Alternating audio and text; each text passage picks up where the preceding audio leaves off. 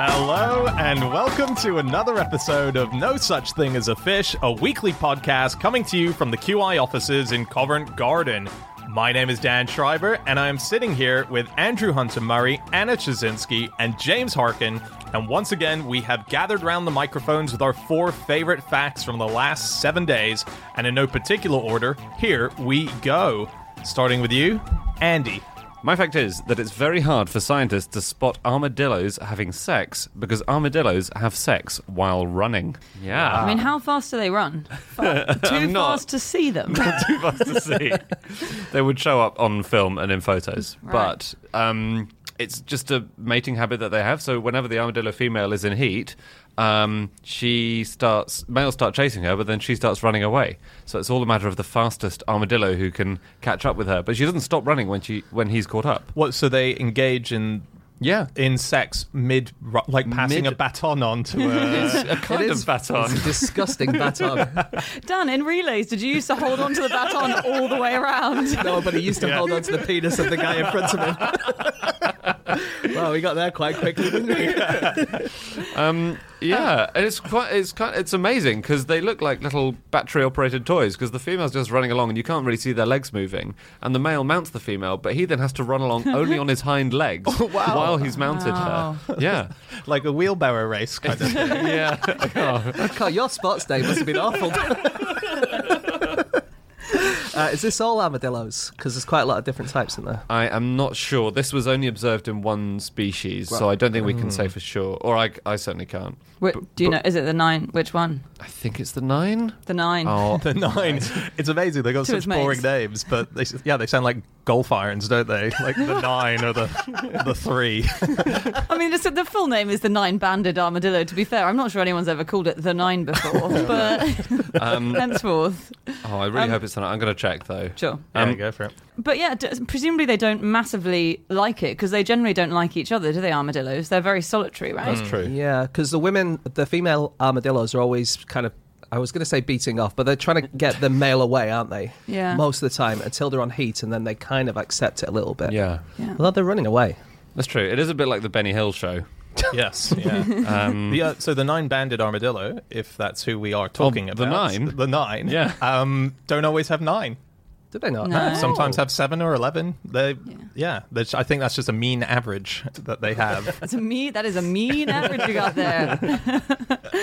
It's the six. No, I'm sorry. This is the six banded armadillo. Right. Okay. Is that because the, the the one you generally hear about is the nine banded, isn't it? Which is the one that lived in Amer- like that's the one when when people talk about armadillos, it Yeah. tends to be the nine banded armadillo because Guess that's so. the only one that lives in North America. It's true. And then although maybe we could talk about nine banded armadillos. The one that kind of goes into a ball is the three-banded armadillo, or the three as we Yes. call it. Sorry. Yeah, there are 20 species of armadillo, and only two can roll themselves up. Yeah. Yeah. Or Swiss. Indeed. Have you guys, my favourite armadillo, and this is the armadillo I mainly read into, um, is the. Which one is it, guys? Oh, is it the three? The it five? the- The, nine? the- Is, Is the, the 29. No, my favourite armadillo is the pink fairy armadillo. and they are so amazing. Get up a picture of a pink fairy armadillo while you're listening to the rest of this and for the rest of your life. They're the cutest thing I've ever seen. So they're the smallest kind. They're six inches long. They've got a pink shell, this little pink shell, like, light baby pink, a fluffy white belly. And um, they're just so cute. And they've got these massive front claws, which are almost a bit grotesque because they're only for digging. So they can't really walk properly. They can only dig. But um, yeah, they can bury themselves in a couple of seconds. So if something comes along, their shells are actually useless. In most armadillos, they're not very good protection, the shells. Really? But they just bury themselves immediately. And yeah, they are so cute. And they're really fluffy. They sound like Yeah. Pokemon. Yeah. They've got they, are a fluffy bit, belly. they are a bit Yeah. like Pokemon. They're very soft shelled, and their shell is pink because they use it for thermoregulation. So they can pump loads of blood to it, Oh, really? and that just gets rid of all the excess heat in their body. Yeah. And That's they've also good. they've got a bum plate. Yes. When they're digging, when they're digging through the earth, they have a little bum plate which just compacts all the earth behind them. So it, that means that it creates like a really strong burrow, doesn't it? Yeah. And also it means that they get the earth out of their face so they can breathe. It's got a square bum basically, Right. and it bumps up against the earth to compact it, like Yeah. you would with a spade if you bashed a spade on earth. Yeah, yeah, yeah. And the opposite of that, have we ever talked about the Glyptodon, which was the prehistoric armadillo, which was so big that humans used its shells for shelters. Whoa! Whoa! So we lived inside the shell. Oh which my is god! pretty amazing. And it had like a, it was about the size of a car. and it had like a club tail that it would bash humans with. My lord. Yeah, no, I would do that as well if someone was living inside my shell. I Do think you think that- they took the armadillo out first? I think uh, Death took it out first, and then it was just. I don't know actually. Maybe That they, is incredible. Because Maybe today, that's today, living inside your car is seen as a sign of someone who's down in their luck. Do you think in the old days, living inside an armadillo shell was the same thing? oh, he's living inside his armadillo shell. He's he's had a rough time. I reckon. yeah. Have we ever lived in a shell outside of that? I can't think of an example of another animal where that's so cool. Yeah. You always find the most weird angles on things. I mean, probably not. wow, the first instance of humans living in shells. It's so cool. Yeah. it is. Um, can I take us back to the nine for a second? Oh yeah, yeah. Um, so they have a really interesting. Uh, this is just I was looking into the sex life of the armadillo off the back of your fact, Andy, and uh, so nine. The nine has quadruplets every single time. Oh, every single time they have a baby. So the baby uh, basically splits a single fertilized egg. Um, but it splits it so that they're effectively clones of each other, yeah. and they're j- but every single time. Four. Loads of them do it. Loads. In fact, I think most armadillos might have quadruplets every time. Wow. Um, yeah. Bizarre. And but because they're identical, it's to prevent inbreeding. Is that right? Or prevent incest and accidental. But how would that incest. prevent it if they're all? Well, if, identical? if if all four quads that you have are males, then Oh, they're not- right, they won't sorry. be able to interbreed with each Got other it, Hmm. at least. got it. Yeah. Um, the nine banded is the state small mammal of Texas. is it? What's a I'm- large one? It's um, I didn't write it down. It does have one. I think it's a de- kind of deer or something. Okay. So there's a state small mammal of Texas. There's a state large mammal. There's a state flying mammal, which is a kind of bat, and there's also a state whelk. yeah. I didn't even know there was more than one kind of whelk. Everyone's stay well is the same. um, something that's very cool about armadillos is that they have two ways of crossing water, and both are equally groovy. So they they Tell us more, either- Nana. They inflate their stomach and intestines with air if they want to float. So they fancy looking at the view and then they just float across the water. Or they can deflate themselves and sink right down to the bottom and then they just walk along the bottom using their claws. And they can hold their breath So for cool. five or That's six minutes. amazing. Do you think they have races? Like where Of course one- they do. Yeah, exactly. Yeah. It's like when there's two escalators in the tube going up. You always go one on each so that you can see who goes quickest. Do you?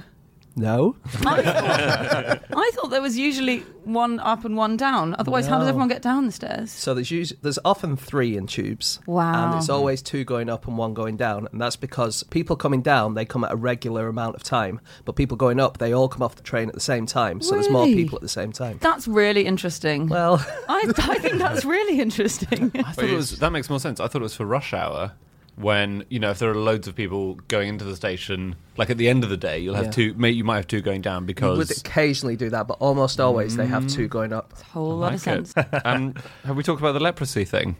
No. Hmm. So No, they have. but you should they- get that checked out. Um, the- so the leper, th- they got the disease from humans. We know that. So this is Hansen's disease, Yes. as you're supposed to call it, but most people call it leprosy. exactly. um, so they're native to the New World, the Americas. So when humans first arrived, we know that they brought over leprosy, Hansen's disease, with them at some point. Mm-hmm. But as a result, they're really good at carrying it because their body temperature is 34 degrees Celsius on the inside. And the leprosy bacterium loves that temperature. It's ideal for it.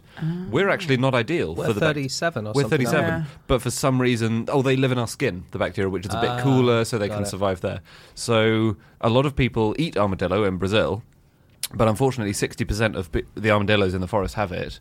And it's okay as long as you cook it all the way through, but some people have the liver raw, so you Oh. Uh-oh. can get leprosy that way. Or you, some people keep them in their homes to fatten them up. And obviously, the more close contact you have with an armadillo, Yeah. the more Like likely we you are. are. And actually, most humans are immune to leprosy. That's true. aren't they? Um, but the ones that aren't, You're buggered. you're buggered. Yeah. Mm, So th- I think the lesson is I mean, I was always taught you can eat rare steak and rare lamb, but don't eat rare chicken and rare armadillo. I think that's all you need to take away from this, isn't it? Armadillo shells can rebound bullets, people have found out in America, to their detriment, which I find. it seems like most people are basically okay. But um, yeah, in 2015, a man was taken to hospital with injuries when he uh, was woken up by armadillos. And they're a bit of a pest in America because they destroy your gardens. He was woken up at 3 a.m., so he went and shot the armadillo, and the bullet rebounded in him in the face. He, he was And okay. He survived. He was okay. Yeah, yeah. How was the armadillo? Uh, they don't know about the armadillo. They didn't find it afterwards. Oh. So they oh, think it well, might that have implies gone it away. survived at least. It walked Does it? away. No, it could have ricocheted away into another garden. That's true. don't know if that's how armadillos work. You're thinking of when you jump on a turtle in Super Mario and they go skating away. I was thinking of that. Yeah. Yeah. I thought so. The walking underwater thing with the armadillo feels a bit risky to me. I would. Would you? Would you do the floating though? Because it feels like with the floating, you're kind of at the risk of currents and stuff like that. Yeah, and I guess predators. so. You're much more exposed. Well, be they can only hold their breath for six minutes. So I guess if you, want to escape a predator, you could quickly deflate and and sink But to as the long as you're bottom. never more than three minutes away from the edge of the river, I guess Hard- you'd it's have hard to, know though. That's the If problem. there's a river and you get to a big rock underwater. and you got to take a, a Yeah. Mm. detour. There's a Mm. scene, there is a scene just like this in Mission Impossible 5. It's them. Yeah, there is. Spoilers. So Are you sure that's the five? I thought that was the nine.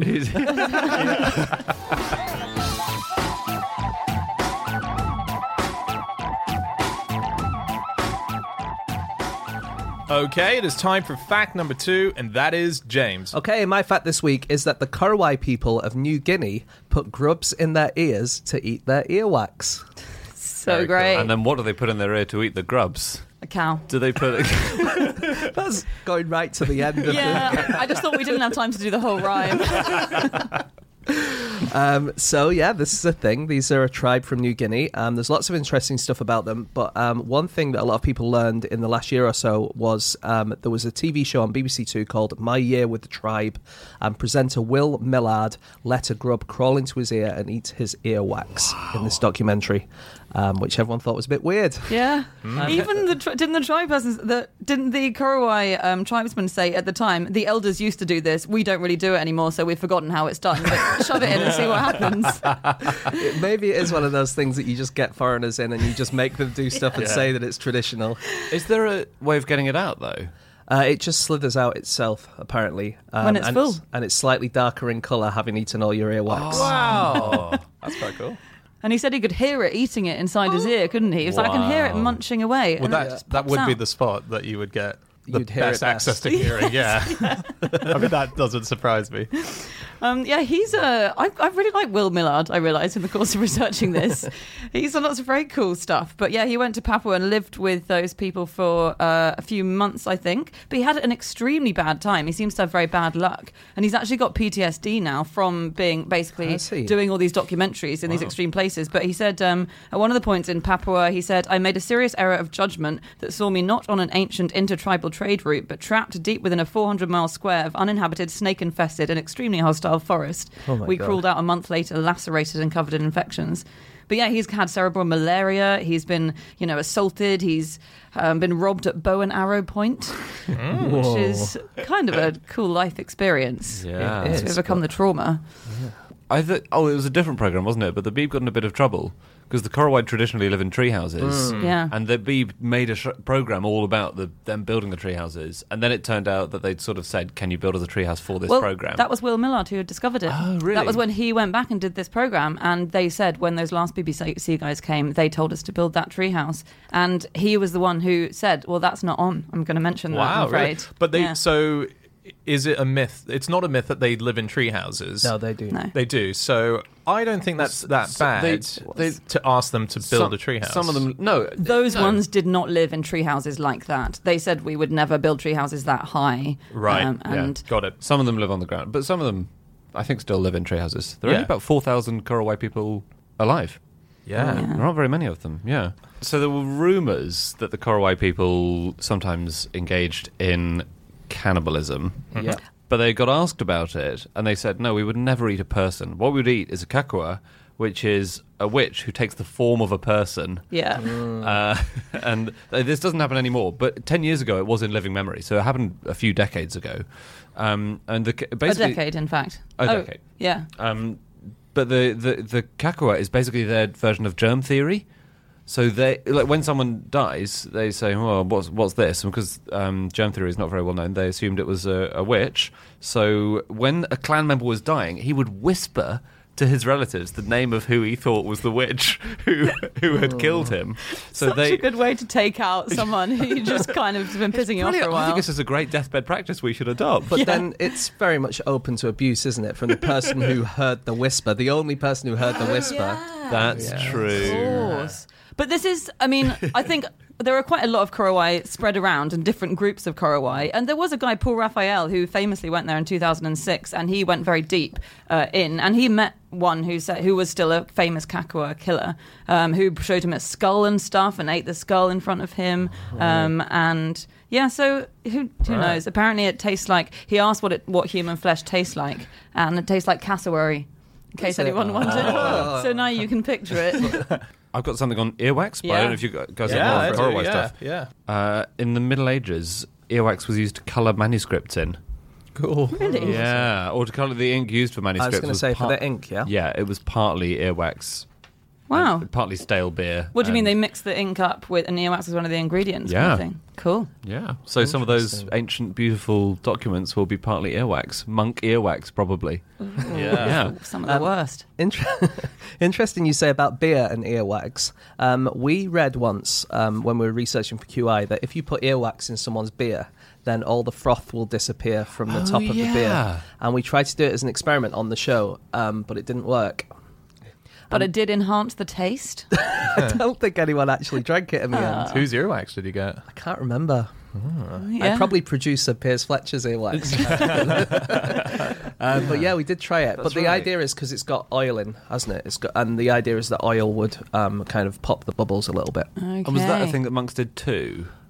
I don't think I they think- did, did they? I thought Mix that it with their beer. they sort of it was the be- well when they were painting the manuscripts they pre- it was the way they prevented bubbles from forming in the liquid they used. So the liquid was called glaire, which was what they used to make the paints. And Right. supposedly to stop the froth forming on the glaire, they put the earwax into that. Got it. So was earwax uh, sort of a lucrative business to be in if you generated a lot? That's huge. It must be a traded thing, right? You know, I'm writing a book at I'm the not moment. sure it must be. I think you everyone has a ready supply, don't they? Well, some people. I don't Well, think some you, people could, don't. you can't, you Yes, can't yeah. corner the market in earwax though. No, but even, you could- you even could the s- most productive earwaxer. Uh, I guess you could go house to house collecting people's earwax and Yeah. then selling a jar of it Because to the they monastery. had gong farmers, didn't they, who would collect people's poo for Yeah. um, you know for fertilizer and stuff, and everyone has a plentiful supply of that. Yeah. You might as well get That's true. earwax at the same time, you're saying? What- Yeah. I wonder where socially the gong firmer, dung collector, and the earwax collector are next to each other. I think they have Christmas parties together Yeah. because no one else invites them. we could have traded earwax, though, with the Far East. Because they've got different earwax to us, don't That's they? true. Which I don't think Yeah. we've mentioned before. But uh, uh, Asian, co- East Asian countries, so in China and Japan, Korea, um, there's a uh, gene. The gene has changed, so their earwax is kind of powdery, and I think doesn't taste as gross. Um, so, I, well, because it's it's like powdery and it doesn't have the, the bitterness that ours has, and it's not as gloopy. Um, The Okay. vast majority. But whose taste? Do you? Is that Well, a thing? No, I've actually just assumed that because I've read about it and it doesn't Okay, right. contain the stuff that makes it ours makes sense, be so though, bitter. doesn't it? No, it makes sense. It just sounded like that was a thing that people taste. You know how like some people eat their boogers. No, but you know sometimes when you put your finger in your ear and you accidentally put your finger in your mouth and it's absolutely rank. Oh, yeah, yeah, yeah. yeah, yeah, yeah. They don't have that. Classic. Oh, you know when you accidentally put your finger in someone from East Asia's ear, and then accidentally put that in your mouth afterwards? Wet willies. I'm not allowed back to Korea. Well, there, there were people who tasted earwax. There were doctors in ancient Greece. There was that was the whole theory because it was all about the theory of the humours. You know, the different substances that made up your body. Mm-hmm. So Hippocrates said there were particular tastes for bodily fluids. So he would taste your earwax, your doctor, and he might uh, lick your vomit. Um, Mm, or run his fingers through your phlegm to check the consistency. so he probably got up close. and so personal. Cool. It's so unromantic. He ran his fingers through her phlegm. Um, do you know what's the most common thing, the most common living thing to get in your ear? Um, an earwig. You would have thought, but they don't seem to do it as much. A, um, The- yeah, Um, an ant. uh, larger in fact. Little uh, Spider. Spider. uh, no, it's, big I'm going to spider. let A you wolf. know. It's Tiger. A A monkey. giant armadillo. please The stop. ni- is it the nine? Is it a three? It's got to be a three. The furry little The pink fairy. pink fairy. It's the twelve-banded cockroach. No, it's it's just a cockroach. Cockroaches love ears. Um, oh my goodness! And yeah, and that's by far the most common uh, creature to go in your ear. And it's because they've got this thing, and I'd never heard of this word. They've got positive thigmotaxis. And thigmotaxis describes how much you like the stimulus of touch. So some animals will have negative thigmotaxis. Um, So they hate being don't want to be touched. touched. Okay. And cockroaches want their whole body to be touched all the time. so they They're so needy, aren't they? So clingy. they love a massage. Full body massage every single time, never just the shoulders. Uh, but that's why they love ears. So they go in because they like being in tiny little nooks and crannies, and that's why they'll always squeeze into little cracks in your house. Um, and also, they quite like the fatty acids. Do, do any of us know someone who've had who's found a cockroach in their ear? I don't. I, none of my But friends okay, has I- told me. Does anyone know anyone who's found anything in their ear? It's still not No. as common as the common cold, and also we don't really have cockroaches in this country very much. Do you not? Oh, okay. Not as much. Right. No, we don't, Dan, person who's lived here for about 14 years. I thought I had. Ter- I reported termites the other day in my house. Turns out they're not in England. What were they? The guy, the guy on the phone was like, "That's fascinating. I'll be over as soon as possible." And I was like, "Wow, he was keen." Uh, they were flying ants. Oh my god. Yeah. Jesus. Just ants. I read on a BBC source that some of the earliest lip balms were made of earwax, and I can't. I don't believe it. I regret mentioning it Oh, now. thanks for bringing it. to the show. Uh, are they saying like ancient Egyptians and stuff like that? yeah, or- Uh, but I just it would taste bitter. but what if they were Asian earwax? Doesn't that taste? No, that's fantastic? but that's drier and crumbly. So that's, it also that doesn't was, taste fantastic. You've taken the wrong thing from out. It does feel like someone's opened a tub of Carmex, thought that looks a lot like earwax. Here's a rumor I'll spread on the internet. I read that in uh, bits of Asia, so India and China, um, ear picking is seen as a a nice pampering thing to do, really enjoyable. So so much to the point where you can have it done on the side of streets. There's vendors. Yeah. People so who would- luxurious, you can get it done on the side. Yeah, As no, in, Yeah. So yeah, yeah. there's such demand. It's a that's- career. It's yeah. a dying career, though. Because young people are more interested, they're always on their phones, and they don't want to have their ears picked by a stranger. in the pu- in Wait a public. minute, you can be on your phone and have your ear picked at the same time. Yeah. That's very It's true. one of the few things you can do. Not if you're talking to two people at once on two different phones. Sure. I forgot Yes. you could use phones to phone people. but it's true, they they have this whole set of picks, don't they? These Yeah. ear cleaning I've guys. and got an they- ear spoon at home. Do you? Right. Yeah, Right. yeah. And it lights up. What, so you when, can what? see inside the ear when you're picking but stuff. you you can't. What, does it have a mirror? no, to no, show you do it for other people. Like you said, it's like. Uh, Uh, yeah, yeah. But um, I don't use it, by the way. I just bought it as a they- curio. but the thing is that cotton buds are being banned in the UK, so there's every chance that the ear spoon or the roving ear cleaner could make a comeback. Post Brexit, No smartphones, but here's your roving ear cleaner. Thanks, Boris.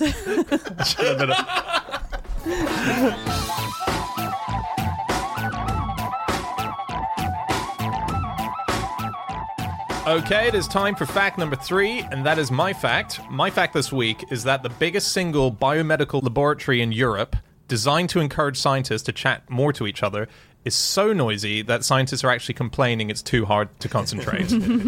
um, this this is a this amazing building that's up uh, in London. It's uh, in the Euston area, and it is uh, it's ginormous. It's it's one thousand two hundred fifty people work there. They're collaborating from different fields of medicine. Um, and it's the Francis Crick Institute, isn't it? that's right. It's called Yeah. the Francis Crick Institute, or its nickname. So it's run. The head of it is Sir Paul Nurse, who is a Nobel Prize-winning scientist. Uh, so its nickname is Sir Paul's Cathedral, uh, which is quite a cool Ah. name. Yeah. Yeah. And he had influence over the design, didn't he? And he said that he wanted the atmosphere to encourage a gentle sort of anarchy.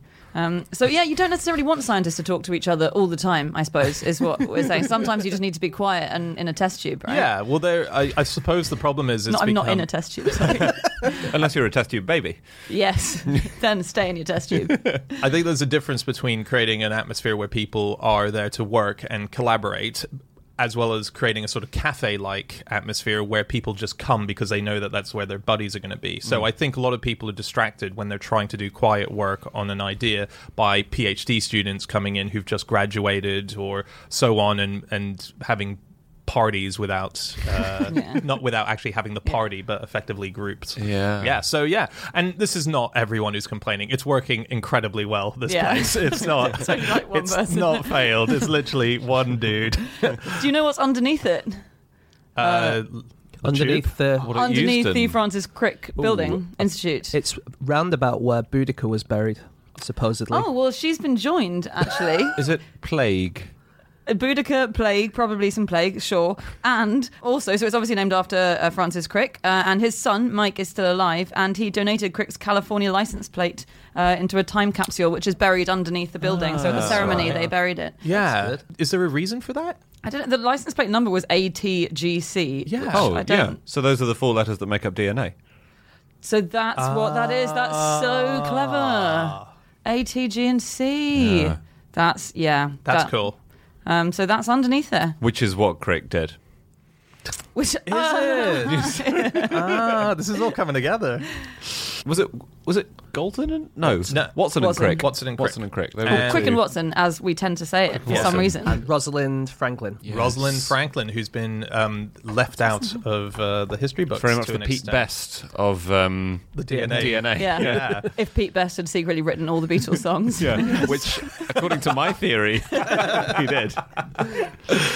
Um, so, this thing is—is it all about open plan, basically? Yeah, it's an open plan office. It to an extent, if you look inside, it's obviously got levels, um, but it's one of those ones where it all looks down into a big Hmm. courtyard of of desks, uh, and everything seems to be open. Yeah, Because open plan uh, is very, but it's kind of controversial now, right? In fact, I think most studies show that it's a negative thing, has a negative impact on work, Really? and it's it's very trendy. But I get really confused because people talk about open plan as if it's like a trendy cool thing, and it seems so obvious to me. Surely the reason we have open plan, and it's generally in Britain and America, is that it's just a hell of a lot cheaper. Saves money on walls. It just saves a hell of a lot of money. Mm. You can squash way more people in. I think we just should stop pretending we're doing it for the good of our employees, for bonding and stuff, and Mm. be like, sorry guys, we're cheap. Yeah, we have. How many rooms do we have in this building?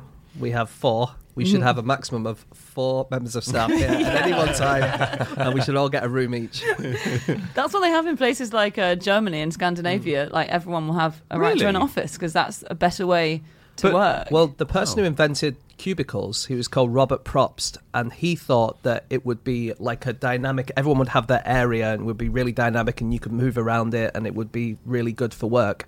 But of course, what happened was companies just made them smaller and smaller and smaller until it was the smallest amount that one person could work in, Yeah. and then obviously it had the opposite effect. Yeah. um, a friend of mine, their office is being relocated completely to a new place that is going to be this open plan layout, but they're taking it a step further now where no one will have an assigned desk. It will be Oh, hot desking. desking. And the theory behind that is that uh, the idea is that's going to encourage more work because you want to get to work as early as possible to find a good seat next to an influential person because everyone of every level is going to be sitting around this same desk. So if you want to get next to the boss, yeah. Yeah. get close to them, you arrive at eight thirty in the morning. I as What if- never opposed what to thought if- nine. What if the boss doesn't come until ten? It's Yeah. it's the whole thing's a risk. You got to work out the rhythm, see when they arrive, all that sort of stuff. But in theory, that's Why don't we just hide in the toilets, watching The Office and waiting for the boss to arrive? then lots of people hide in the toilets. You need more toilets. Everyone's just going to be following the bus into work like a horny armadillo. Massive conga line. I'd never heard that as a justi- justification for hot desking because everyone always claims that's a good thing, hot desking, and you don't have too much of your own. It is more space. efficient because you always do have a couple of people in a big office. You'll have X people who don't turn up or who are ill or who are traveling for business or whatever. So, Yeah. you know, there is a. But it's risky because people will leave food on their desk or people will leave mugs, leave, and leave books, don't they? books, Yeah. and personal items, and. Yeah. Why are you know, looking at Dan? Why are they gonna make- No reason. Um, so Anna, you know how you stand up at your desk quite a lot. Yeah. Um, I read that according to a study, office workers could lose half a stone a year by standing up at their desks. That's why I'm actually in minus weight now. I weigh minus two stone. if I'd have stood up for the last twelve years that I've been working at QI, I would now weigh about eight stone. I imagine that's how that works. yeah, I think so. So I was uh, looking up uh, distraction and concentration and things like that. Yeah. Um, so when you're concentrating, or when you think you're concentrating, it turns out that if you look at your brain activity, you're actually distracted quite a lot. So in between bursts of attention, attention is they the study uh, described it as a searchlight that sort of shines on the thing you're reading or the thing you're studying, and then shines away again just to see if there's anything more important or dangerous going on that you need to know about. So, how often do you guess that happens? That the brain sort of scans the area and It's see. every five, three minutes. Okay, Every 45 seconds. it's four times a second. four times a second. It's no wonder you're not getting anything done. I genuinely, I'm not lying. I totally phased out while you were explaining. Brilliant. Genuinely. to be fair, he was scanning for danger. Four times a second? No, no, Yeah, it's not. yes, I'm, and I'm your, just not your, doing your that. brain basically alters your perception to make you think it's a constant movie of you just focusing on one thing.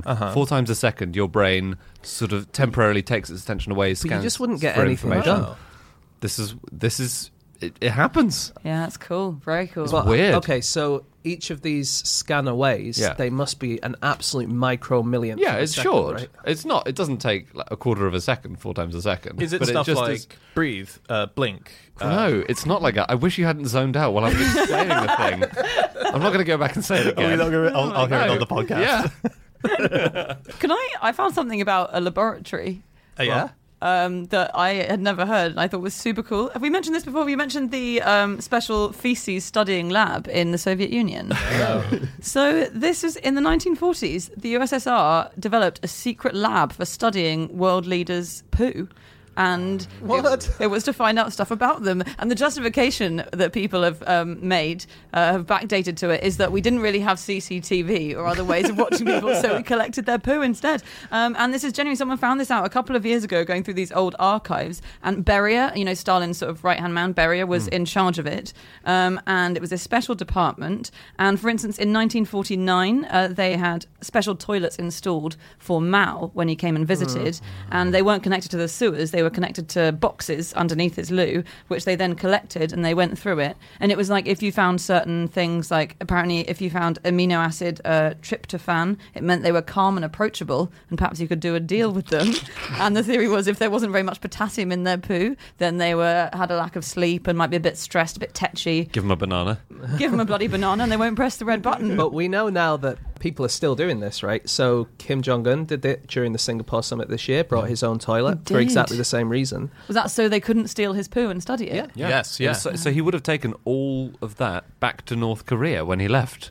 Lucky them. Because bizarre. Yeah. It is weird, but then we now know that there's a historical justification for it. Yeah. Yeah. I always thought it was them just being paranoid, but I think it is them being Is it? paranoid. Okay. Oh It no, might. although no, we you're know right. that they were doing it, and we Yeah. know now. Yeah. I bet you can learn way more from someone's Yeah. poo. If there's a house guest visiting my place, I'm not ashamed to say I'll I'll analyse. Yeah. I do think you should be ashamed to say that. Why do you keep giving me bananas whenever I come round?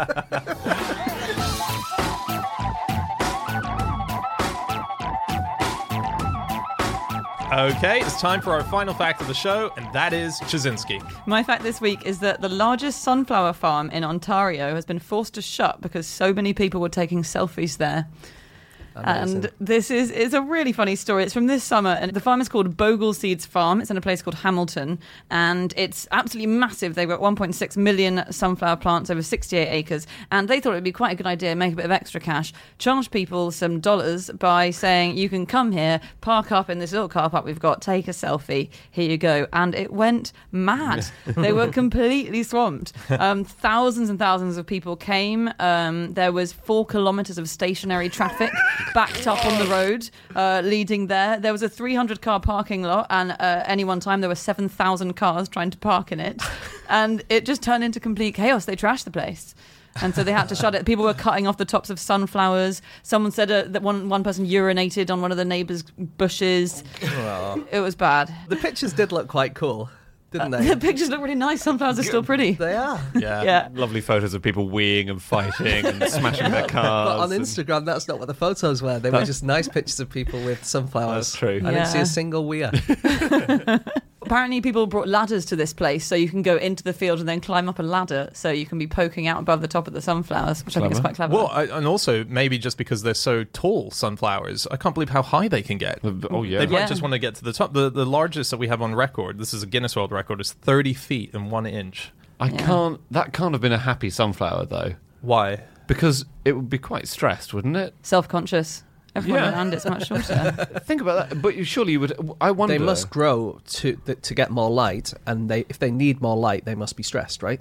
As in, yeah. So, for instance, four-leaf clovers, they only grow if they're stressed four leaves because they need an Oh. extra leaf to get more light and more energy.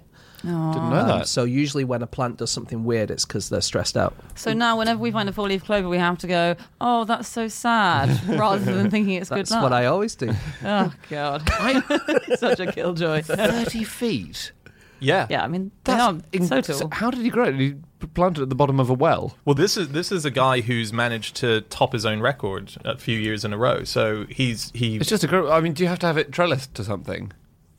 They're quite Yeah. strong. Oh, But they yeah, are you really would. strong. They must we be used to have strong, but- sunflowers that Yeah, were that's- super tall and they didn't have any um, Really, but not thirty feet mounting. Um, I should just say that the sorry the reaction of the Bogle seed farmers uh, was negative to this chaos. So just to conclude the story, because you, sh- you should really go on their website. So they closed down the farm. They said we're not having anyone else here this year, although they are still selling seeds. But like no one can come anymore. And you should go to the website uh, because it's so aggressive. They've got about s- like seven different notices saying. So they say unfortunately with the police involved, you know, all lots of capitals. They had to call the police.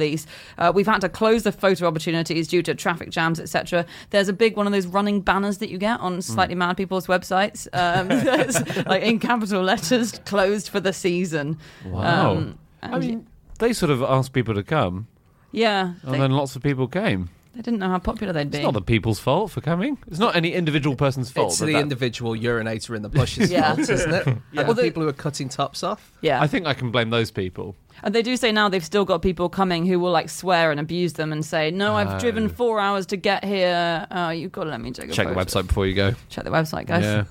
um, so sunflowers are massive in Russia, in Yeah. every sense of the word. Oh, okay. Um, but, so they, they're from America originally, sunflowers, and then they were brought over to Europe. Uh, and in the 18th century, they were really popular in Russia because you were banned from consuming oil during Lent, but you weren't banned from consuming sunflower oil. Loophole. Ha! Because Yeah. they didn't know it existed, They basically, didn't know did it they? When they existed. wrote the rules. Yeah. Yeah. So um, so it was just an absolute get around, and you could you know use the oil for, for food or for light or for whatever it might be. Yeah. Yeah. So the Russians used to have massive sunflower fields. Well, they still, Still do. do. Um, the two biggest producers of sunflower oil are Russia and Ukraine, Hmm. uh, which means that tensions between those two countries have affected the world's supply of sunflower oil. really? Oh wow! Really? Yeah. God, I, I didn't know how I felt about that battle, but now I'm really anti because sunflower oil's a useful thing to have around, isn't yeah. it? There's an amazing thing about the fact that sunflowers are used in nuclear uh, apocalyptic sites, basically. So Fukushima, for example, Right. Um, part of the process of trying to clear it of radiation was to plant millions and millions of sunflowers because they soak up the radiation. And this was a thing that was employed in Chernobyl as well. Um, Really? yeah, Yeah. they they did yeah lots of planting. And It's many it's many different flowers and field mustard. And I must admit, I read that and I thought it probably wasn't true because it's the obvious thing to put in, isn't it? Sunflowers, they it's light, it's energy. Hmm. It feels like a kind of a folk remedy to that, doesn't it? Yes. But then it's 100% No, they- they true, have- isn't it? yeah, they have studied the it. hyperaccumulators, which Yeah. take up heavy metals from soil. Do you know who's a big fan of sunflowers? Huge Ooh. fan. Uh, give us a clue. My wife. Uh, Um, really? Yep. That wasn't gonna. Be, well, it's someone very similar to your wife, actually. Oh, um, His I've got to be mother-in-law? careful here. Um, no, it's Osama bin Laden. oh, I've always thought she reminds me a bit. she's tall. yeah, exactly. Uh, She's got a beard. Love She hates it. America. Yeah, he had a passion for them. Apparently, according to his Wow. wife, Oh. he loved growing. He always grew them. He loved growing the biggest sunflowers in his village. Do you know what's ironic about sunflowers? Uh, Osama bin Laden loved them. Um, is it that they um, come out at night? Oh, that's good. What? Where do they do they hide? No, I'm guessing. Oh, right. that would be ironic if there's sunflowers and It they come would. out at night. Ah, They hate, yes. they hate the sun. Uh, they love they love the sun. They They, follow it fear it. around all over the place. None of that. No, it's that they're the only flower with the word flower in their name, but they're not a flower. What? They're not a flower. So No. good. My head just got What? blown. They What are are, they? thousands of flowers. So they uh, are. So They each oh. are. sunflower is actually thousands of little flowers. The definition of a flower is obviously like you know a bit, the bit that has the reproductive Mm. organs. And on the sunflower, um, the bits that are the called the disc florets. So if you follow the big yellow petals down, Yeah. you then get all these little circular bits. There's a Yeah. bit more they're- brown. Yes, exactly. The bit more brown bits. They have male and female reproductive organs, each one of those. So each little petal with a disc floret attached is a flower. Wow, so every time we see a sunflower now, we should call it a sunflowers. Exactly. Yeah. I will do that from now on. I know you actually will, won't you? I Oh. you- won't as take you- the blame as for you're that. eating your panino. What uh, what technically then is it? It's a group of It's a flowers. group of flowers. It's a group I'm, of that is going to be absolutely. That's going to save me a lot of money. 'cause I'm just going to be able to say, "Darling, I've got you two thousand sunflowers." hey, I've got another ironic thing Go on. about sunflowers. yeah. This is about Van Gogh or Van Gogh. Um, so he never sold any of his sunflower portraits. I think he painted about 11 Mm-hmm. and he never sold a single one in his lifetime. And yet now, the one that the National Gallery in London has one, and they sell more postcards of that than of any other picture they've got. When you go to the National Gallery, they say no taking photos, but actually since 2014 they've lifted the ban on selfies and Oh. taking photos because they realized they just couldn't regulate it. Right. So if they saw someone with a phone out, most people they couldn't tell if they were googling something, texting or whether or not they were about to use it to take a sneaky photo. So they do know that certain flashes and so on do actually affect paintings, but Right. they've only with s- a few specific paintings said now that is illegal to take a selfie with. But that's also ironic that a place with hundreds of self portraits stops you from taking a self portrait. yeah. Yeah, apart from they don't They anymore. don't. The irony's been taken down. The irony used to exist, and it now does not. Yeah. Um, that's that's another thing about the sunflowers. The um the the painting is wilting. All the, the uh, Van Gogh's sunflowers are kind of- they're going brown very slowly. As in, because the ink is, or Yeah, because he used he used a paint which degrades under light. Although great news, it's not yet visible to the human eye. So everybody stop panicking. wow. So the painting of sunflowers doesn't like the light. Brilliant. Love it. oh, This is an Love irony it. special. the past and present irony special. Yeah. yeah. Um, so they, but they've analysed the chemicals and they know which because they use different pigments for different bits of the painting, and one of the pigments is going to steadily get browner. Really? Yeah. Well, that's fitting, isn't it? Because they all die eventually, as do we all. And I think that's the point he was trying to make when he used that chemical. Yep. He was another man with great foresight. um, do you know the optimal distance at which to take a photo of your face? Is it arm's length? Sadly, it's not. So that's why everyone looks hideous in selfies and they should all stop doing them. Um, so five feet is the best distance for a portrait. That's the one. That's the length that doesn't distort your facial features. Well, you know what that is about the length of an arm's length and a selfie stick. Yeah. It's about the length of a giant armadillo. Yeah, but selfie sticks are more easily gotten. Well, I, wouldn't hate someone carrying around a giant armadillo quite as much. Though. I think Hang if, on. if all the tourists in Covent Garden were walking around with giant armadillos, you would soon get sick of it. You're right. but no, selfies make your face look thirty percent um, fatter, thirty percent wider than it is, don't they? Because they're Wow. too close up. Right. So Kim Kardashian, Yeah. she takes a lot of selfies, Yeah. and she seems to look normal in them. Does she have an extremely thin face in real life? Yeah. I don't know. It's like a freak. yeah. Actually, weirdly, uh, Fenella was showing me last night a picture of uh, Kim Kardashian when she was 14 versus now to show the facial difference, and her no- she looks like she's had a lot of the work done that Well, would make a she's selfie look great. professional person who needs to look good. I'm not surprised. Yeah. Oh, Suggesting that Kim Kardashian has Yeah. had work done. I can't tell you how thrilled I am this podcast has ended up with us discussing Kim Kardashian's potential plastic surgery. Um, so I got another Kim Kardashian fact Oh, here, God. and that is that she's been warned by doctors to stop taking selfies after a painful wrist injury. wow. Oh, he genuinely had one. Apparently, it's she's got RSI because she's taken so many selfies. Really? Yeah. Doesn't she have any mates who will take a photo of her? No, it's a selfie. You got to do a. Well, you can just call it a photograph. We've got a word for the other one as well. No, no, no. It's all about the angles. It's all. She wrote. She released a book called Selfie, which was literally 500 selfies. That was the whole book. loved it. Absolutely loved it. Yep. Yeah, I, I've got a, uh selfie fact here, which is that in Ohio there was a man who was wanted by the police, and uh, his name was Donald A. Chip Pugh. Um, he was wanted by the Lima police in Ohio, and so they put a picture. Hang on. Hang on. Hey, they're looking in the wrong place. Yeah. there's a, there's a county called Lima, Oh, I thought you meant L-I-M-A. the animal, the Lima police. Ador- the most adorable police in the whole country. yeah, so um, they released a photo of him, um, which they said, "Have you seen this guy? Please get in contact." And someone who got in contact was Donald himself, who did not like the photo that they were using. so he sent them an updated selfie of him sitting in a car with sunglasses on, looking like he's cool. Uh, and they Nice. ended up using that photo as well, sending a message saying, "This photo was sent to us by um, Mr. Pugh himself. We thank him for being helpful, but now we'd appreciate it if he would come to speak to us about his charges." but yeah, they actually know used what his happened shot. at the end? Oh. No, I haven't. I haven't found an update. Um, Are we sure you didn't just send them a picture of somebody else and think, oh, he got away with that one? Oh. Okay, that's it. That is all of our facts. Thank you so much for listening. If you'd like to get in contact with any of us about the things that we have said over the course of this podcast, we can be found on our Twitter accounts. I'm on at Schreiberland, James, At James Harkin. Andy, At Andrew Hunter M. and Chazinski. You can email podcast at qi.com. Yep, or you can go to our group account, which is at No Such Thing, our Facebook page, which is No Such Thing as a Fish, or our website, No Such Thing as a Fish.com. So on there, we have all of our previous episodes. We have links to any upcoming tours that we're doing. You can get tickets through there. You can listen to all the previous episodes. And we also have this behind the scenes documentary we made, Behind the Gill. So we are going on tour again. If you want to see what it looks like when we're on tour, the behind the scenes stuff, as well as some of the front of stage stuff, it's, it'll give you an idea what it's like. So go download that. We'll be back again next week. We'll see you then. Goodbye.